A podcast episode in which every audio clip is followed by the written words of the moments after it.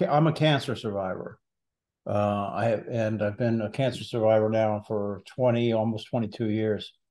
Um, and one year, I'd say about seven or eight years, probably longer than that 10 years into coming back from Duke University where I was treated, uh, I just decided that I needed to try and do something that I to give back.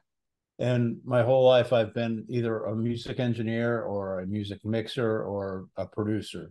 So I thought the only thing I'm really capable of in in helping my people, so to speak, uh, would be to have bring them in and have you know produce a song, do a video, you know, do try to try to give them a really good day. I didn't have, know have any idea how to do it, um, and I at the time I had a partner named Bruce Parker, and we just um, we had a friend that ran a foundation called the Boomerang Foundation, and he consulted with us and he said, "Well, you know, you just just do it, just do it, just start doing it, and then apply for the 501c3 and all of that other stuff, and it all that all fell in line. So, you know, it's been a slow build over the past eight years, but we're up to about 50 artists now. You know, so I'm a 22 year um, brain cancer survivor.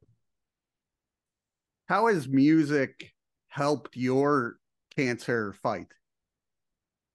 Um, well, the one thing that about about my job and what I've done is is I like it you know, of course, there's always trying times, and there's times when it's more work than other times, and there's times when it's absolutely wonderful.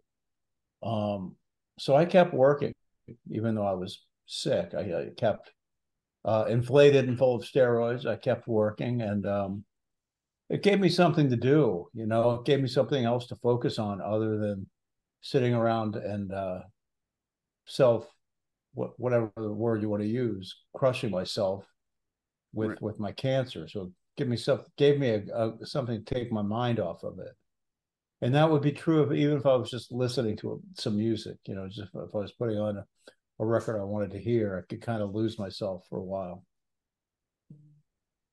I feel like music is one of the most personal art forms out there. So when someone's going through this cancer diagnosis, how important is it to put what you're feeling into song lyrics?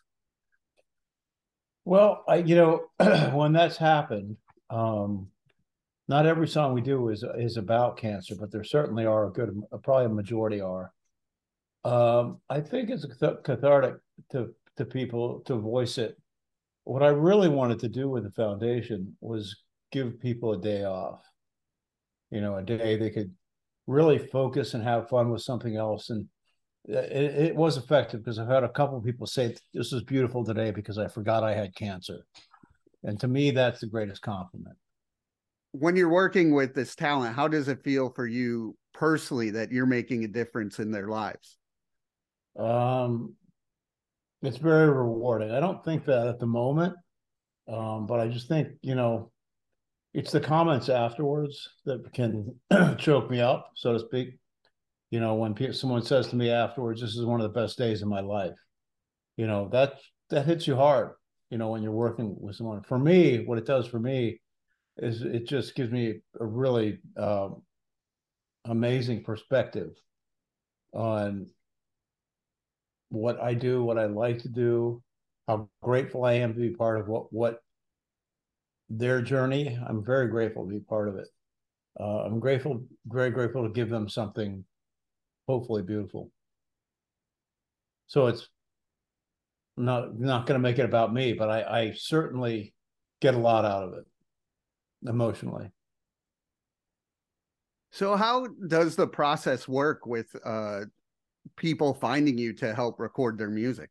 Well, they, they a, a lot of times I harass people on Facebook or whatever. I just see somebody see somebody sick and I go after them but it's just going to it's easy you go to uh, cancercanrock.org fill out the artist application and then that just sort of uh, starts the whole process so th- at that point you know once the artist application is in i'll start talking to the person about the song usually they'll send me three or four songs that they're thinking of i'll give them my opinion of which one we should do Uh, it's their it's their decision at the end of the day, no question. But a lot of times they want my help deciding what song. Um, so that once that happens, then we get a te- I get a time scheduled. I get my band booked because we pay for everything, yeah. right? We we have a full band. We have a beautiful studio we we work out of. If they're out of town, we put them up in a hotel. So I mean, we fly them and put them up if if that's needed. So we've had people, um, and also we have gone to we've gone to California. We've gone three times. We've gone to Charlottesville. We've gone to Tennessee. So there are times when we move out to make it work as well. Did that so, answer it? Yeah, that was perfect. Okay, all right. In general, not only for the nonprofit, what motivates you?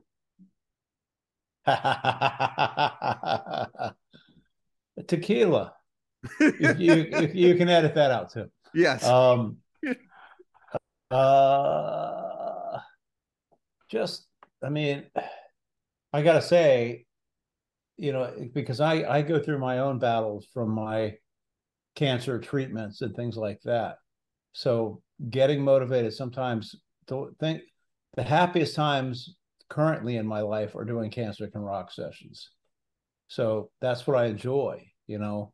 I don't really have a lot of hobbies or anything like that. Music has always been my hobby. It's my career. So I buy way too much musical stuff and everything else to so I, I just sort of I, I keep writing it and uh, that's what i'm doing that's what i've done i can't change it now nor would i well i see behind you you have a lot of gear and everything so of yeah. course it, it it it shows your passion yeah it never ends the the, the crap i have to buy never ends but uh yeah, I used to get excited about it. You know, when I would buy something as a young engineer or the, the studio would buy something, I couldn't wait. Get it back, unwrap it, plug it in. Now I buy something, it'll sit in the box for a month before I open it because till I need it.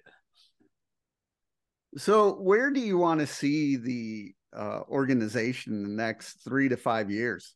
We want to find the funding, uh, which is happening slowly, but uh, we'd like to get that to a point where we can have, we can hire a, um, now the name is escape, an lack of a better word, an administrator, someone whose job was nine to five every day was just cancer can rock.